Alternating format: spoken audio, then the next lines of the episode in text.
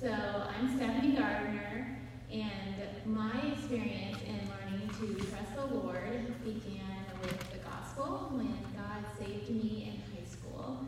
And since that time, learning to trust the Lord, um, God has continued to use the gospel as the primary tool um, by which He has used that to sanctify me and to grow me in learning how to trust Him with more confidence with greater consistency over the years. Um, now, my life has been very average and normal, um, nothing that you would say is unique or um, out of the ordinary. Um, some might say it's quite boring. Um, but, and I've never really had any what I would call Job moments where I've gone through any extreme periods of trial or anything of that nature. Um, but nevertheless, God has um, continued to use the gospel in just day to day learning how to trust Him with those ordinary, average, um, week, weekday, weekend, week out moments. Um, so I grew up um, as a Lutheran, and my parents emphasized church membership and church attendance, but not necessarily gospel instruction. And so when um, the first time that I remember hearing a semblance of the gospel was Sunday school teacher told me that I needed to uh, pray a prayer to ask Jesus to come into my heart and that I would be saved. Now, I had no idea why I would need to be saved. I didn't know what I was going to be saved from, but nevertheless, I wanted to obey, and so I prayed this prayer and I thought I would be right with God. And it wasn't until high school when I began to read my Bible more than just a verse or two here or there, and I began to see my sin for what it was, and I knew that it condemned me, and I knew that I did have something to be saved from. So um, at that point, I um, began to try and find a way to uh, work my way into um, salvation, and I tried to work my way into um, having to become worthy of Christ to save me. Um, and so I had no joy, and uh, at that time, God providentially um, brought me to a Bible study, um, and these were a group of high school friends that um, were believers, and God's fun providence, I, I believe Raylene was a part of this um, Bible study at that time, and Jonathan Jackson was a part of that Bible study. Um, I just saw this group of believers that had such a joy in Christ for who he was and his person and in his work, and not in their own um, efforts to try and reform their lives or um, to become worthy of Christ. And it was at that time that God began to set aside my works righteousness and begin to trust Him alone for salvation. So that was the first time that um, I began my journey of learning how to trust the Lord for my spiritual walk. And um, after that period of time in college, um, I joined a Baptist church and I began to learn a lot of good doctrine, a lot of theology, um, but I neglected the gospel and I set it aside thinking that that was just for salvation and that I no longer needed that. I was now to bigger and better things and I was going to learn all of this information and it was going to just change my life. Um, but you can only neglect the gospel for so long before you start to reap some bitter fruit of that.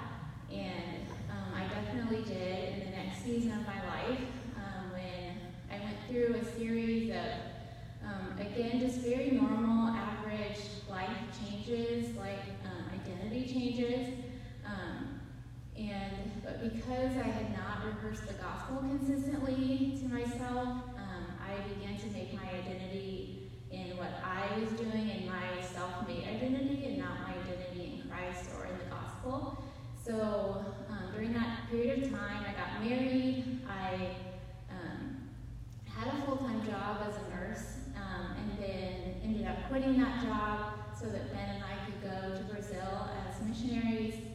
took on a new identity as a missionary wife, and when Lydia was born, I was a stay-at-home mom. And then within two years, we ended up having to come back to the States, um, not really in the way that we wanted to come back, um, but then I had to leave off those identities as a missionary wife and as a stay-at-home mom, had to go hmm. back to work full-time while Ben was looking for work of his own.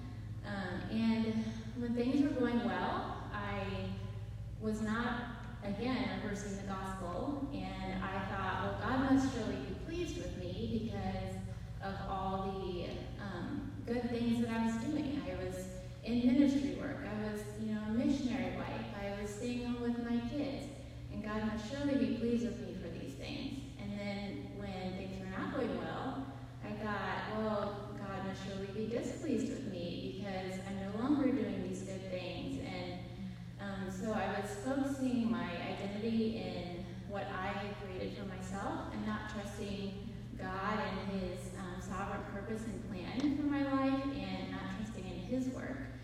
Um, so, um, thanks to God, um, five years ago, He brought, uh, he brought our family to Summit Woods. And it was at that time that I saw right from the get go that um, the gospel was front and center here, and that not just on Sunday, the preaching and teaching, but in growth groups and in Titus groups, um, the gospel was primary, and everyone was talking about how the gospel was shaping their everyday life and how it was helping them to trust God with um, whatever circumstances they were in at the time. And so um, then a couple years ago, our Titus 2 group went through Jerry Bridges' one of his other books, The Discipline of Grace. And um, in that book, Jerry Bridges, he emphasizes the need to preach the gospel to yourself every day. And that has been one of the most um, helpful tools that I have learned um, over the last few years as far as learning how to trust God with just my everyday routine, um, everyday um, mundane um, things that go on throughout the day. So, for example, when I wake up in the morning and we've already had to deal with um, discipline issues with children at you know 6:37 in the morning, and um, my my temptation is to become bitter and to withhold forgiveness. Um, but the gospel, rehearsed to myself, says, No, you have been forgiven much. You can love much and you can forgive much. And um, when I'm just going about my week and doing things to serve my family. Um, and my temptation is to think I could be doing better things with my time. I could be doing these other better, bigger things. Um, the gospel rehearsed to my heart says, no, Christ came not to be served, but to serve and to give his life as a ransom for many. And so I can then in turn serve my family with joy and with gratitude. And then when I even sin and my temptation is to go back towards righteousness and to to earn my forgiveness by doing things like reading my Bible more, praying more, listening to sermons, or just feeling really bad um, about my sin. Uh, the gospel refers to my heart says, No, if you confess your sin, he's faithful and just to forgive us of our sins and to cleanse us from all unrighteousness. So the, the gospel is truly the means that has enabled me to just trust God with what He has from sun up to sundown, even if it doesn't seem like it's a major thing, it's just the day to day working of life. Um, and I just wanted to leave you with my favorite verse, gospel verse that I preach to myself probably almost every day. And it's Galatians 2.20, For I have been crucified with Christ, and it is no longer I who live, but Christ lives in me. In this life which I now live in the flesh, I live by faith in the Son of God who loved me and So how can I not trust God and how can I not walk by faith when